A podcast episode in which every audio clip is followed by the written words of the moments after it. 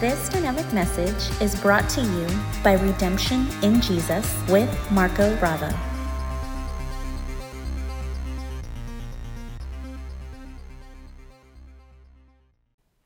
So, here is the title of our message this morning Why Wholesome Speaking is Important and Necessary.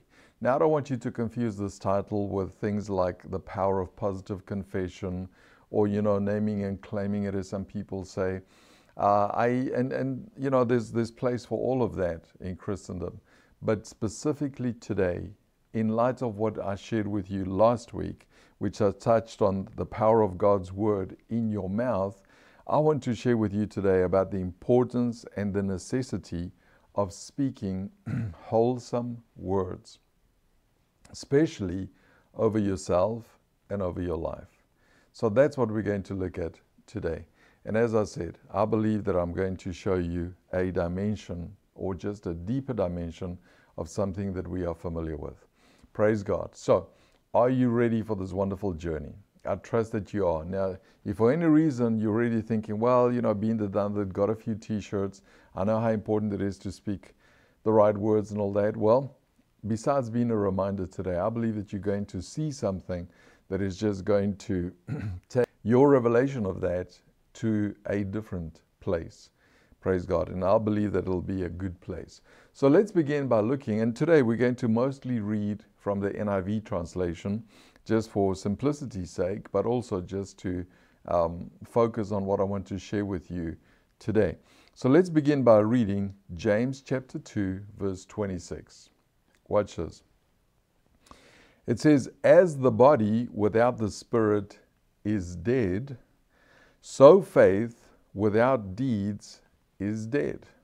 The King James and New King James and many other translations say, So faith without works is dead. So, either way, it's talking about the same thing. Now, traditionally, when people read that verse, when they see that portion of Scripture, uh, they interpret this to say faith or believing must have corresponding actions. And that is true. Now, under the law, which is the old covenant way of relating to God, people had to perform, people had to do in order to get a response from God. People had to fulfill the law, satisfy, satisfy the law, in order to have the blessings of the law. That was, in essence, how that system was set up. Then Jesus came along. He, he went and he redeemed us. He died with our sin and for our sin, and he died as us and for us. And in his redemption, he introduced a new covenant, or you could say a new way of relating to God, which is by grace, no longer by law, but by grace. Now, that doesn't mean that we throw out the law and ignore the law, but we relate to God by grace, no longer by law. And so, in all of that, and the reason why I'm saying all that is because the cross made a distinction between how we are to see works. Before the law, there were works of the law. So, this is what you do to earn and deserve the blessing and favor of God. Beyond the cross, we have works, but they are works of faith, works of believing. So, in other words, because we believe something about God, because we believe His Word, because we believe redemption in Jesus, we do things, we engage in things, not because we're trying to get the blessing and favor of God, because we already have it in Jesus, but it is because we have the blessing of God that we do these things, such as being in church today such as joining us today and enjoying this message. You're not doing this because you're trying to prove to God that you're committed. You're not doing this because you're trying to gain God's favor in some way by being pious that He's now going to bless you. No, you're doing this because you are blessed, because you are redeemed. Amen. So you don't read your Bible to get points with God. You read your Bible because you already have all the points you need with God in and through Jesus, right? And so, in the same way, when we read portions like we've just read in James, where it says that just the way this physical body is dead without the spirit inside it. Now, you know yourself, the Bible tells us in Thessalonians that we are a three part being. We are a spirit being, we have a soul, and we live in, this, in a body, right? And so, what this is saying is, is that this body would be dead if the spirit wasn't in it. This is why when someone dies, this body stays behind, but it's lifeless because the spirit has left that body. And so, really, it's dead, it's going to decay, it is no longer of any use uh, to the person or to anyone else.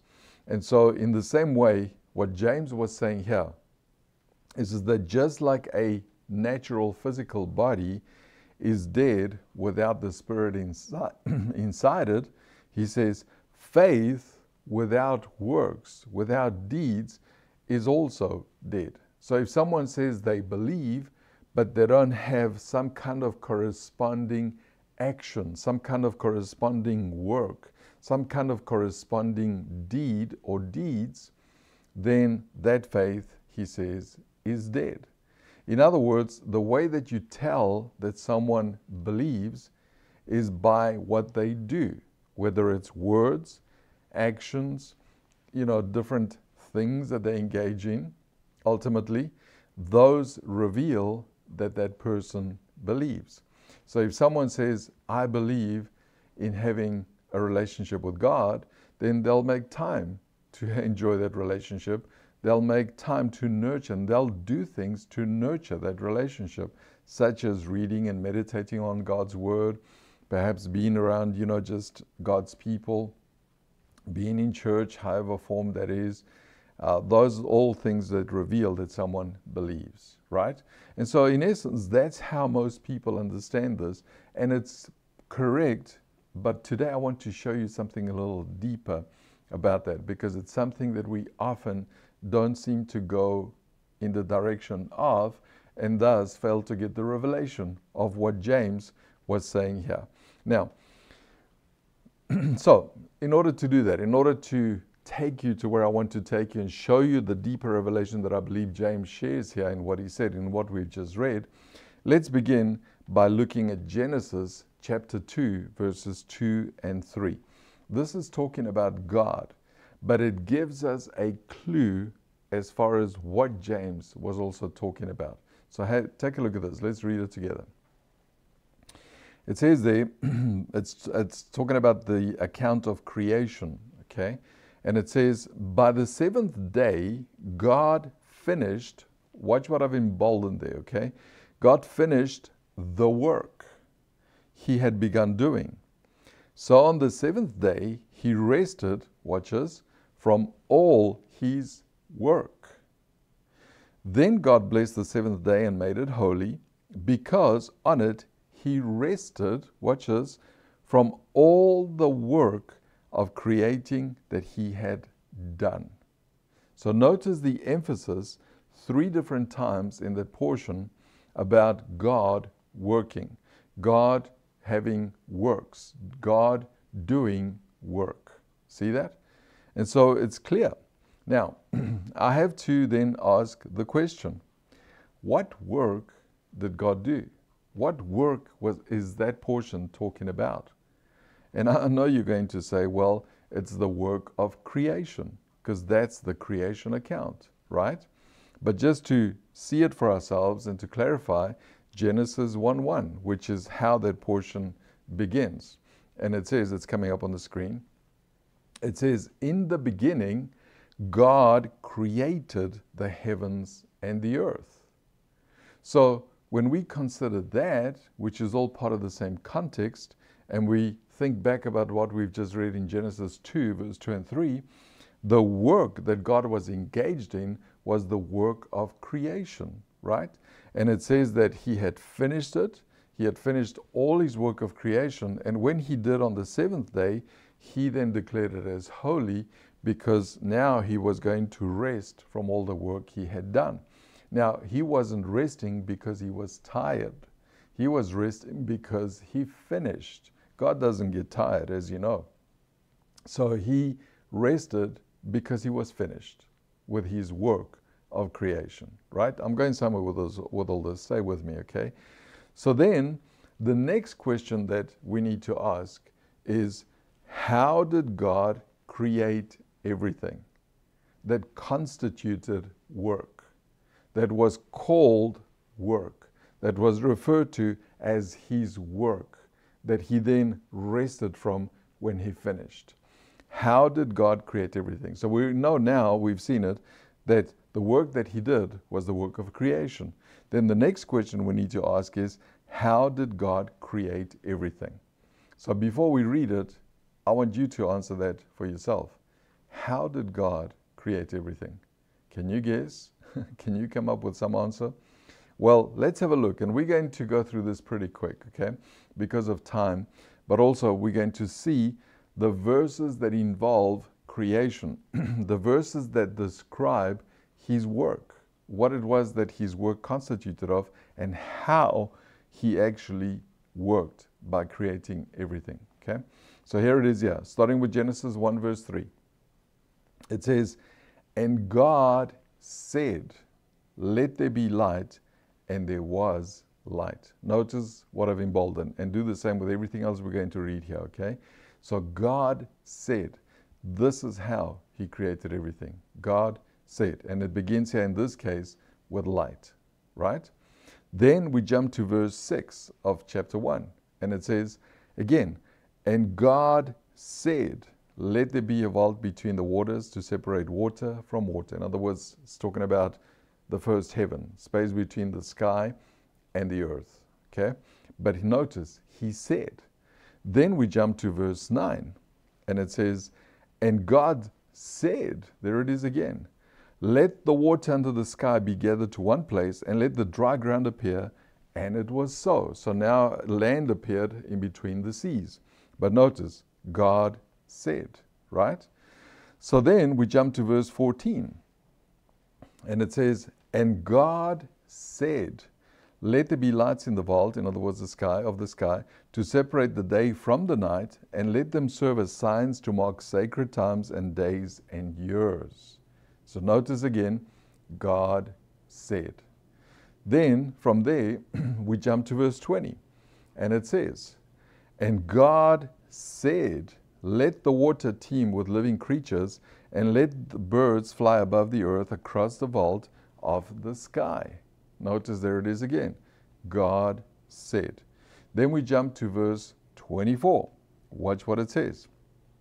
And God said, let the land produce living creatures according to their kinds, the, living, the livestock, the, uh, the creatures that move along the ground, and the wild animals, each according to its kind.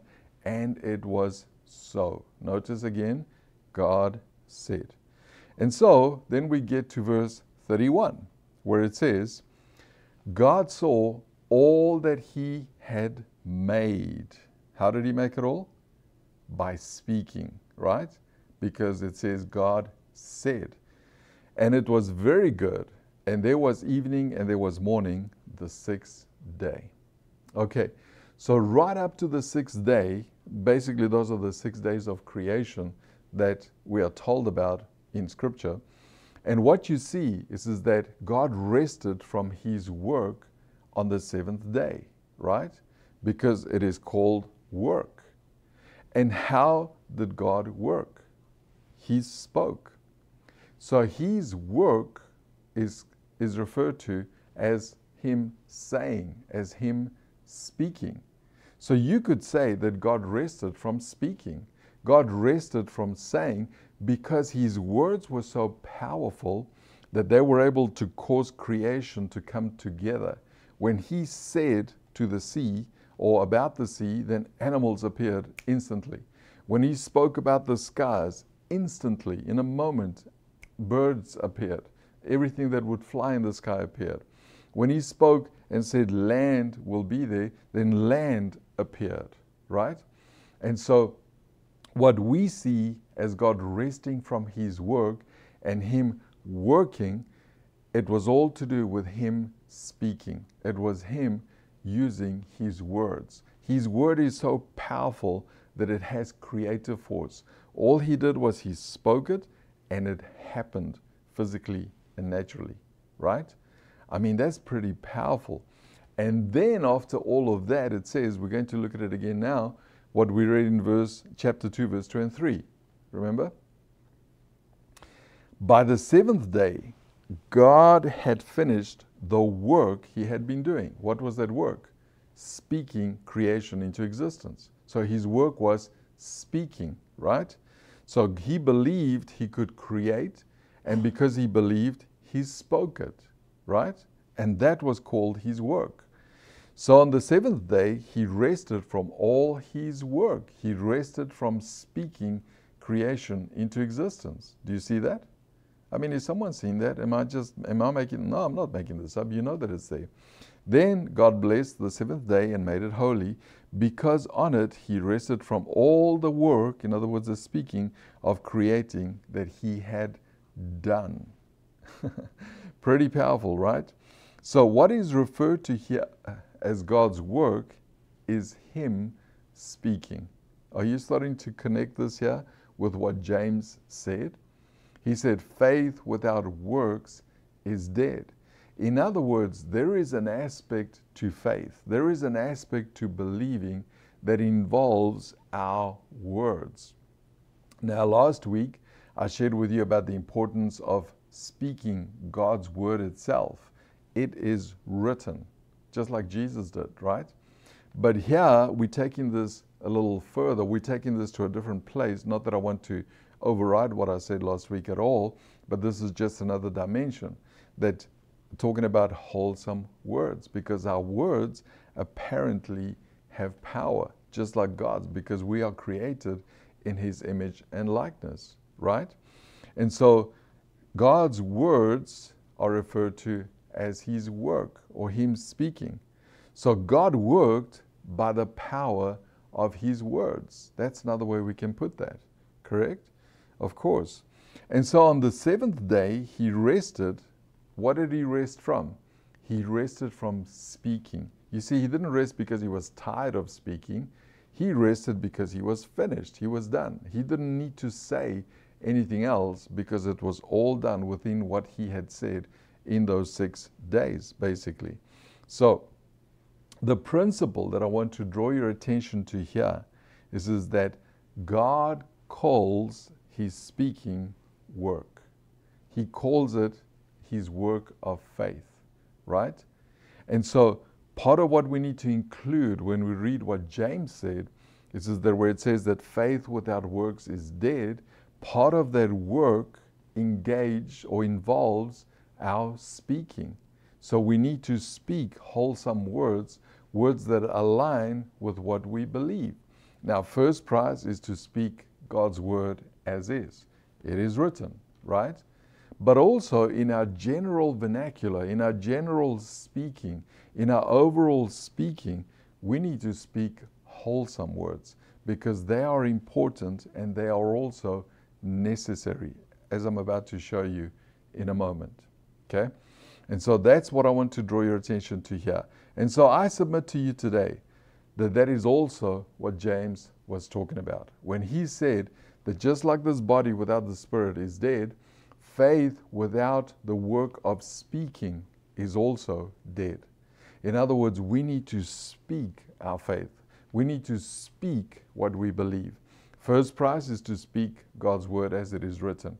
Second prize is also to speak wholesome words, words that will produce life, words that will work in our favor positively.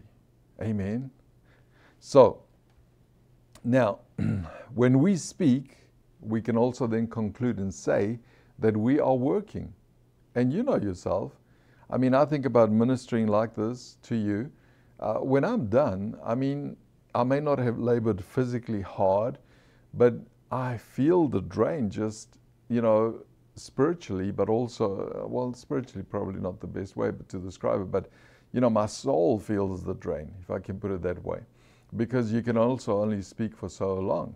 Because words are power. Words take calories out of you, they burn calories, it takes energy out of you, right? And so we can see that when we speak, we are working because we see that when God spoke, He called it work. And then He rested from His work, not because He was tired like we get tired, but because He was finished. Just like when you have something to say and you're done saying it, you stop and you finish. You rest, right? That's exactly what this is saying. And so when we speak, our words go to work. This is why also James was saying what he said.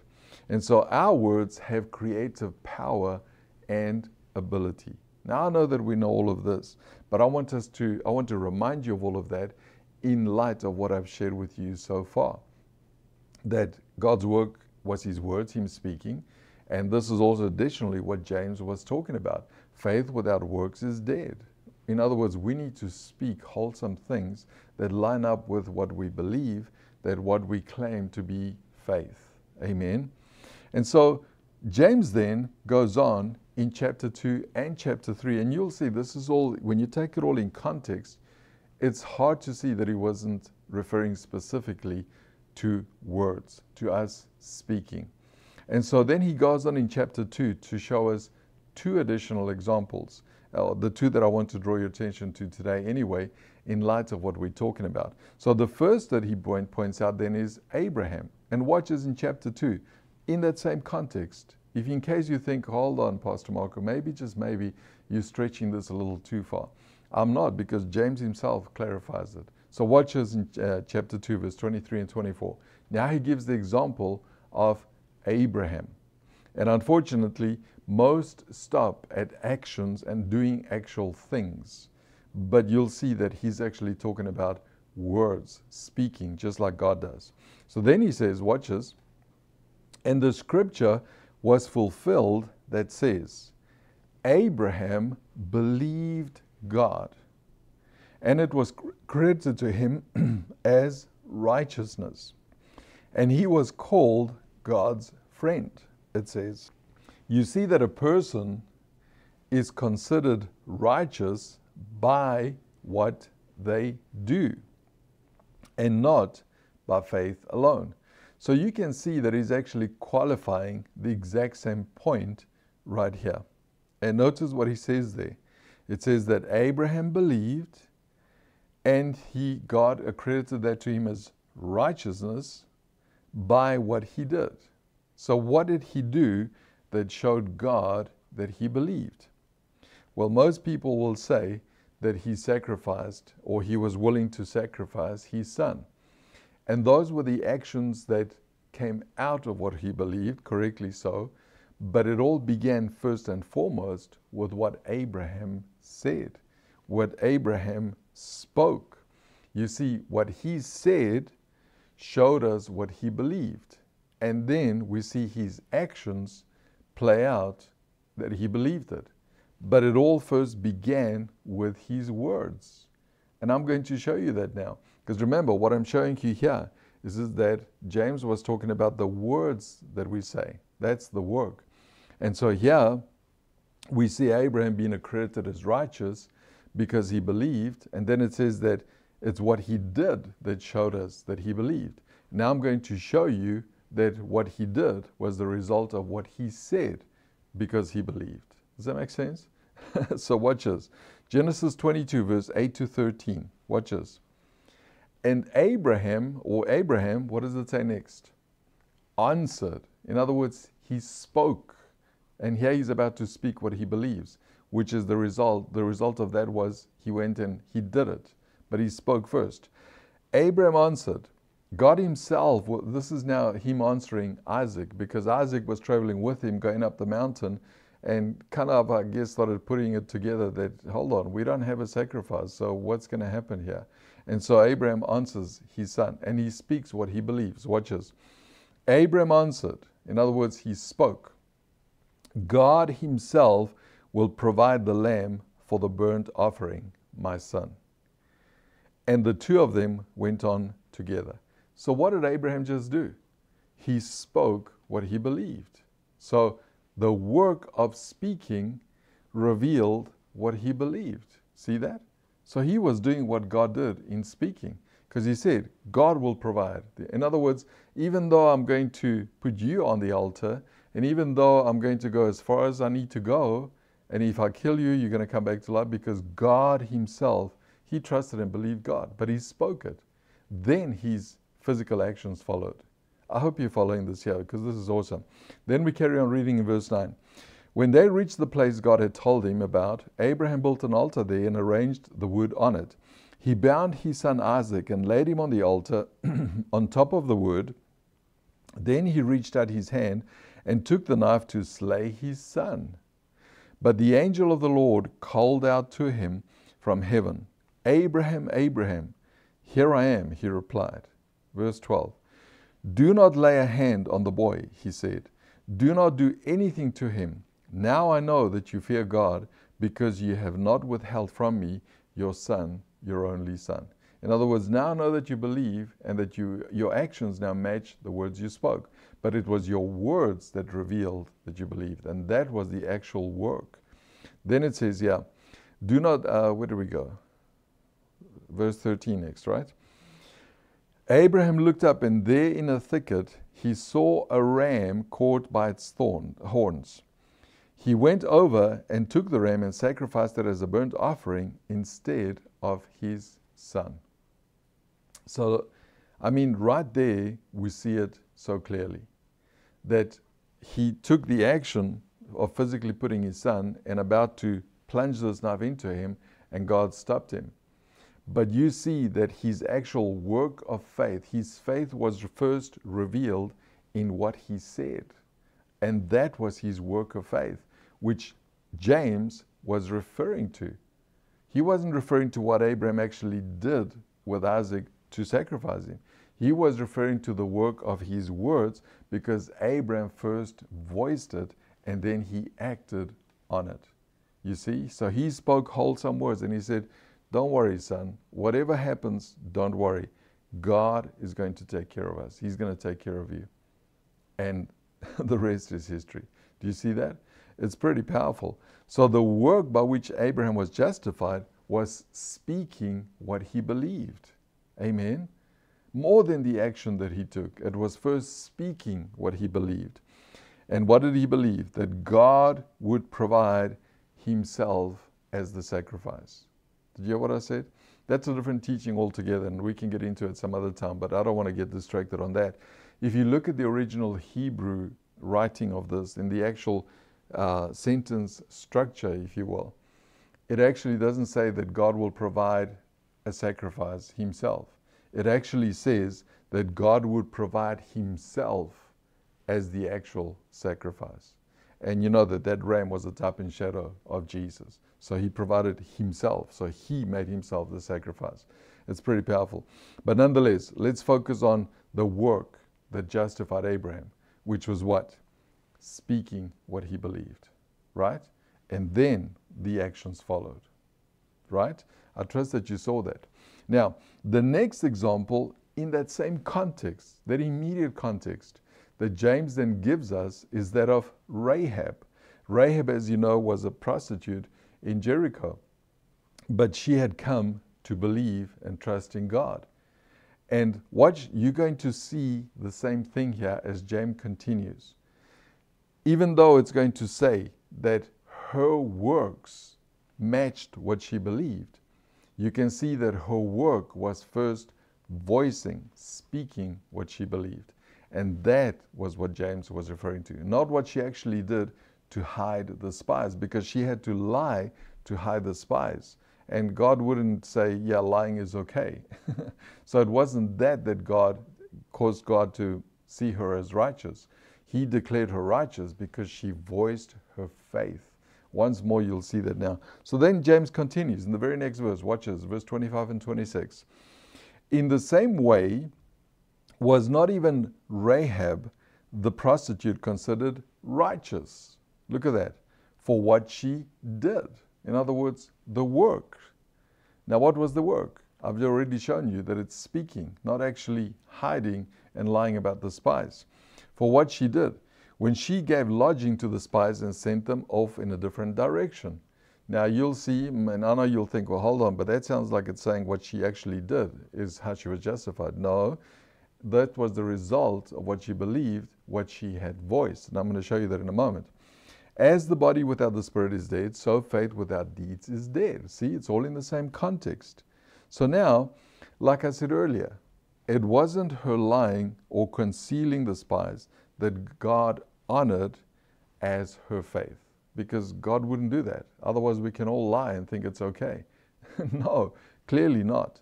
It was her speaking what she believed that determined her as righteous before God. That God caused, uh, that caused God to impute righteousness to her. Let me show you what she said, and you'll see that it was what she said because she said it first, and then doing what she did with the spies was the resulting of what she said because she believed it. Joshua 2, verse 8 to 13. Watch this. Before the spies lay down for the night, she went up on the roof and said, You see, oftentimes we miss these little details, but they give us the clue of what the actual work that matches the faith is. It's what they say. It all begins with what we say. And said to them, Watch us now. Watch what she says. Tell me if you think she believes or not. I know that the Lord has given you this land, and that great fear of you has fallen on us, so that all who live in this country are melting in fear because of you. We have heard how the Lord dried up the water of the Red Sea for you when you came out of Egypt, and what you did to Sihon and Og, the two kings of the Amorites east of the Jordan, whom you completely destroyed. When we heard of it, our hearts melted in fear, and everyone's courage failed because of you. Now, watch what she says next. For the Lord your God is God in heaven above and on earth below. So, did she believe God? Did she believe in God?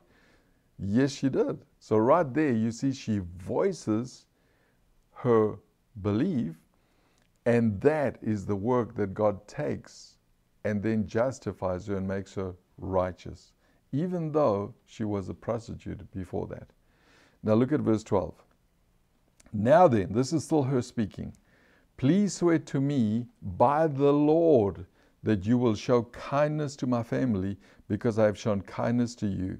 Give me a sure sign. Did she believe? Of course she did. That you will spare the lives of my father and mother, my brothers and sisters, and all who belong to them and that you will save us from death. And as you know, the rest is history.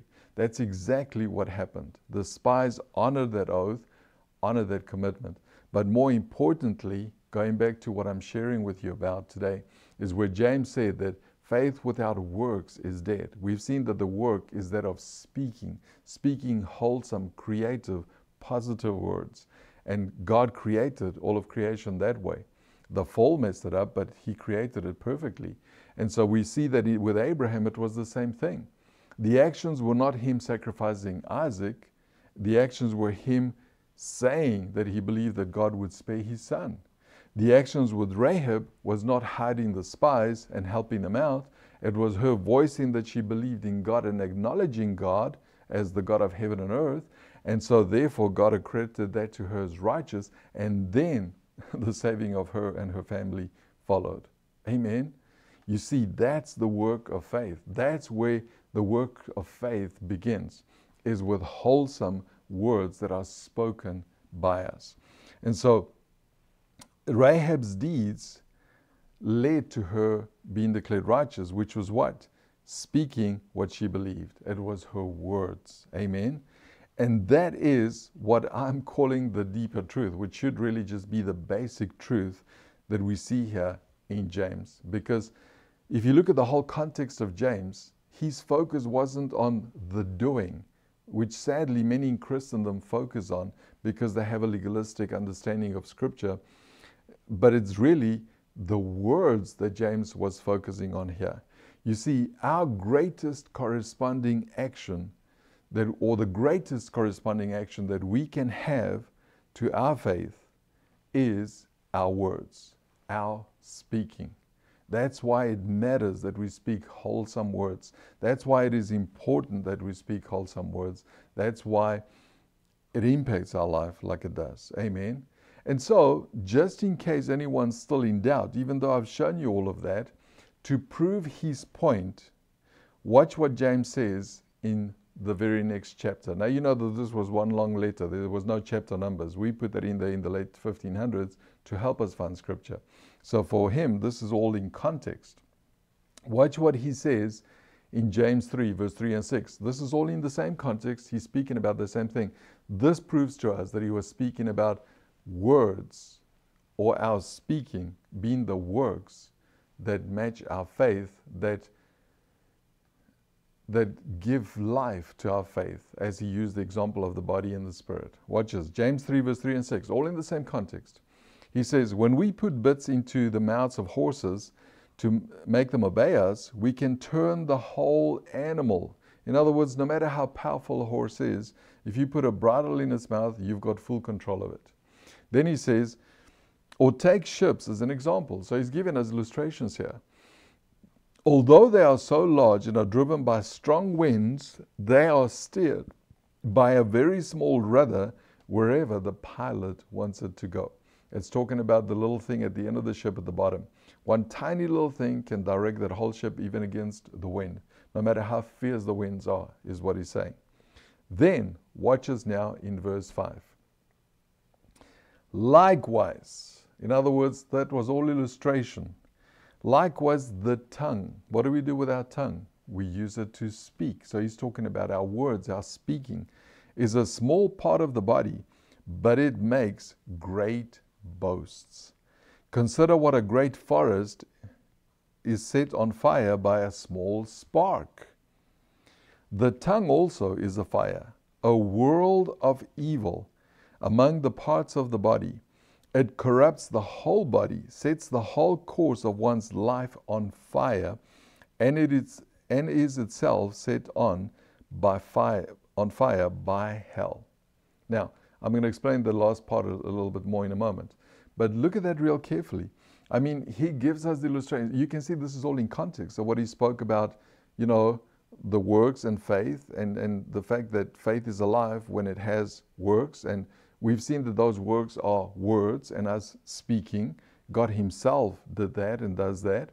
And then I've shown you how James shares the example of Abraham and then I've shown you how it was Abraham's words that actually were the works that God took notice of and therefore justified Abraham. And then the same thing with uh, Rahab. God saw the words, heard the words that she spoke. He took her speaking and used that to declare her righteous and save her whole family. And then she did all the other things. And so here, then James continues and he says, you know, just the way you can take control of a wild, crazy, strong, beastly horse, or if you take a ship that is so huge and the wind's blowing against it, you can have full control of it. And he says, in the same way, your tongue has that ability and has that power. It is a small part of your body, but it can do great damage to you. It can do great damage to those around you. And it can literally set your life on fire, destructive fire. So you can see that he's talking about words. He's talking, the, the, the works that match your faith is the words that we speak. So, really, his encouragement overall is for us to speak wholesome words, creative words, positive words. you know, all too often, and even among believers, you have those who say, Well, I'm just a realist. You know, I'm just going to call it what it is. So, I mean, just some time ago, I was speaking to someone, and uh, they say they're a believer, and I believe they are. But you know, they had some issues, and I wanted to pray for them, but I couldn't even pray for them because they had taken such ownership of what was going on, and they were just voicing it right, left, and center. You know, their back was sore, and it's been sore for years, and it's probably going to get worse, and I mean, all this stuff that just came out of their mouth. And I thought, how do I pray for someone whose works whose words, whose speaking doesn't line up with their faith. Their faith essentially is dead because James said, just like a body without the Spirit is dead, faith without works, which now I've shown you is speaking, the words they say, if those words don't line up with what they believe, that faith is dead. It's not alive. So that person is not going to receive anything, right? And so that's what we want to see here and what we want to fine tune ourselves in today. And you see, when he goes on to say, you know, the tongue is lit by, on fire by hell itself and all that, I'm going to explain all of that in my own words and illustrate it to show you what he means. You see, the natural flow of this fallen world is negative. Would you agree? Of course it is. It's a fallen world, so its natural flow is negative. Therefore, we need to speak positively. We need to speak wholesome words to counter it, to prevent it from having its natural negative flow in our lives. Otherwise, it's going to just have its way with us, right? Let me give you an example. Let's just say that someone blesses you with a big piece of land. Let's just say it's 10 acres or 5 acres, whatever it is, okay? And it's good, fertile soil. I mean, you can literally plant corn, you can plant, plant anything that you want on it, and it will produce a bumper crop, and you'll be able to have income from that, right? And so, someone gives you this piece of land, and it's beautifully prepared. They've taken all the weeds and thistles out, they've taken all the stones out. It's ready for you to basically just do a little plowing, put in your seed, water it, cultivate it, and before you know in season, you can have a bumper crop and great income. But you decide, well, you know, this year I've got a lot going with, you know, other things in my life and my job and all that. And so I wasn't quite prepared, you know, to deal with land and uh, plant, uh, putting seeds and all that. So I'm going to just take a year and just leave the land alone. I mean, it's mine already. I have the deed. I'm just going to let it be and in a year from now, I think I'll be better ready, better prepared to get in and start working on the land. Now, even though it's been beautifully prepared for you and handed, handed over to you, what is going to happen to that soil and that land in the year that you do nothing with it? See, weeds are going to start growing, thistles are going to start coming out, and before you know, it's going to become corrupt. It's going to become unable to plant in, correct? Why? Because the world naturally does that. Because it's fallen, that's what the land naturally does. So, in a year from now, it's going to be even more work. It's going to be harder work because now you've got to pull out all those weeds and thistles and thorns, and you're going to have to remove things that weren't there. And then you're going, you'll be able to work on the land, right? Why? Because naturally that's what this fallen world does. Well, in the same way, this fallen world flows with negativity like that, with destructive stuff towards us.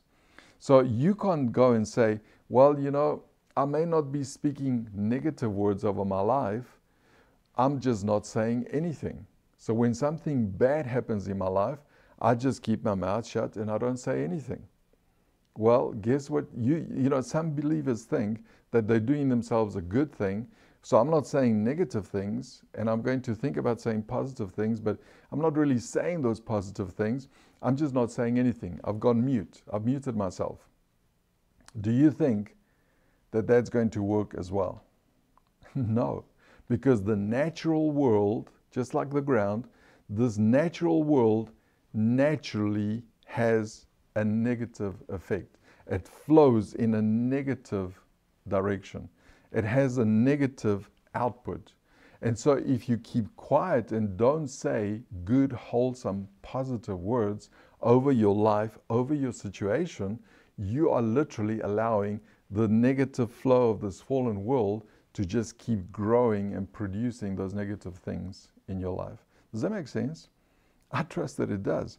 And this is why God has given us and show us that the works are the positive good words that we speak.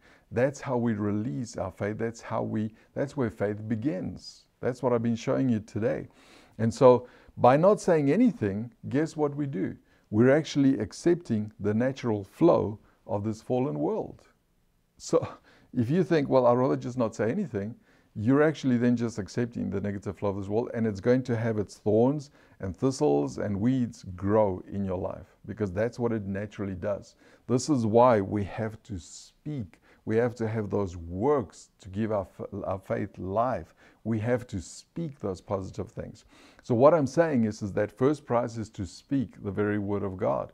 But other than that, you should just have a natural tendency to speak positive, to speak good things over your life.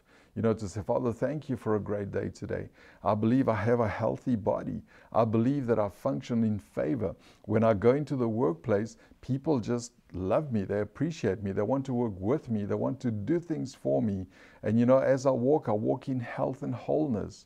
And, you know, my eyesight is 2020. My hearing is perfect. That's what I'm talking about. Now, I know that oftentimes that's become a formula and it's what I refer to as name it and claim it and all that. I'm not talking about that. I'm talking about just general speech, just like Abraham, just like you saw it with Abraham, just like you saw it with Rahab. We actually speak good, wholesome, positive words that actually stop the natural flow of this negative fallen world from continuing to have an impact in our lives and just being quiet. Because I've come across believers, I've done it myself too. I used to think, man, this confession stuff is hard work. I've got to write them down and I've got to have affirmations. Who's got time for all of that? I'm just not going to get into all that. So I'm just going to keep quiet. I'm just not going to say anything. That way I don't say anything negative. And when I have time, I'll say positive things, thinking that I'm doing the right thing and doing myself a favor, but then not realizing that this natural world is fallen and it naturally produces and keeps producing these negative things. So I do need to speak wholesome, positive, good things over my life, especially where I see the attacks, especially where I see the weeds, the, th- the thistles, the thorns, and so forth, right? So when we see a situation in our family, we speak life over it. We speak positive things over it because our words are the works that reveal our faith, that give our faith life. So even though I may not be saying the exact word of God because I haven't maybe had time to memorize it and say it, even though I could have it written and just say it, I am still speaking wholesome words. Amen. We need to say it because that reveals our faith. I trust that this is making sense in light of what I've shared with you today. So you may not say negative things, but by not saying anything, it's also not good. Do you see that today? You see, words are like seeds. If you don't plant them, the natural fallen ground will produce weeds and thistles that will negatively affect your life. Isn't that so? You see, evil prevails when we remain silent, and not just when we speak negative. Did you hear what I said? I'm going to say that again. Evil prevails when we remain silent, and not just when we speak negative. Why? Because that's the natural flow of this fallen world. So even when it's not happening, or we think it's not happening, we need to be speaking good, wholesome words over our lives. Amen. I mean, you know, you think of a parent who may not say negative things to their kids or negative things about their kids. But yet, when they don't say positive things to them, or they just quiet and don't say anything about them and to them, what are they doing? They're leaving them vulnerable to the devil and the fallen things this world says because it continues with that flow. This is why we do need to say positive things to our children, right? We need to not just necessarily keep quiet, but say actual things and speak positive things. But I want to encourage you and help you realize that the works that match our faith the works that give our faith life is wholesome, good, positive. It's what we speak, as we've seen today. Amen. You see, God has given us an edge, and that edge is our mouth, our speaking, our words. And this is why wholesome speaking is important and necessary. Amen. We trust that you are blessed by this message. For more information about our ministry or to make a donation to help us continue spreading the gospel, please visit our website at redemptioninjesus.com.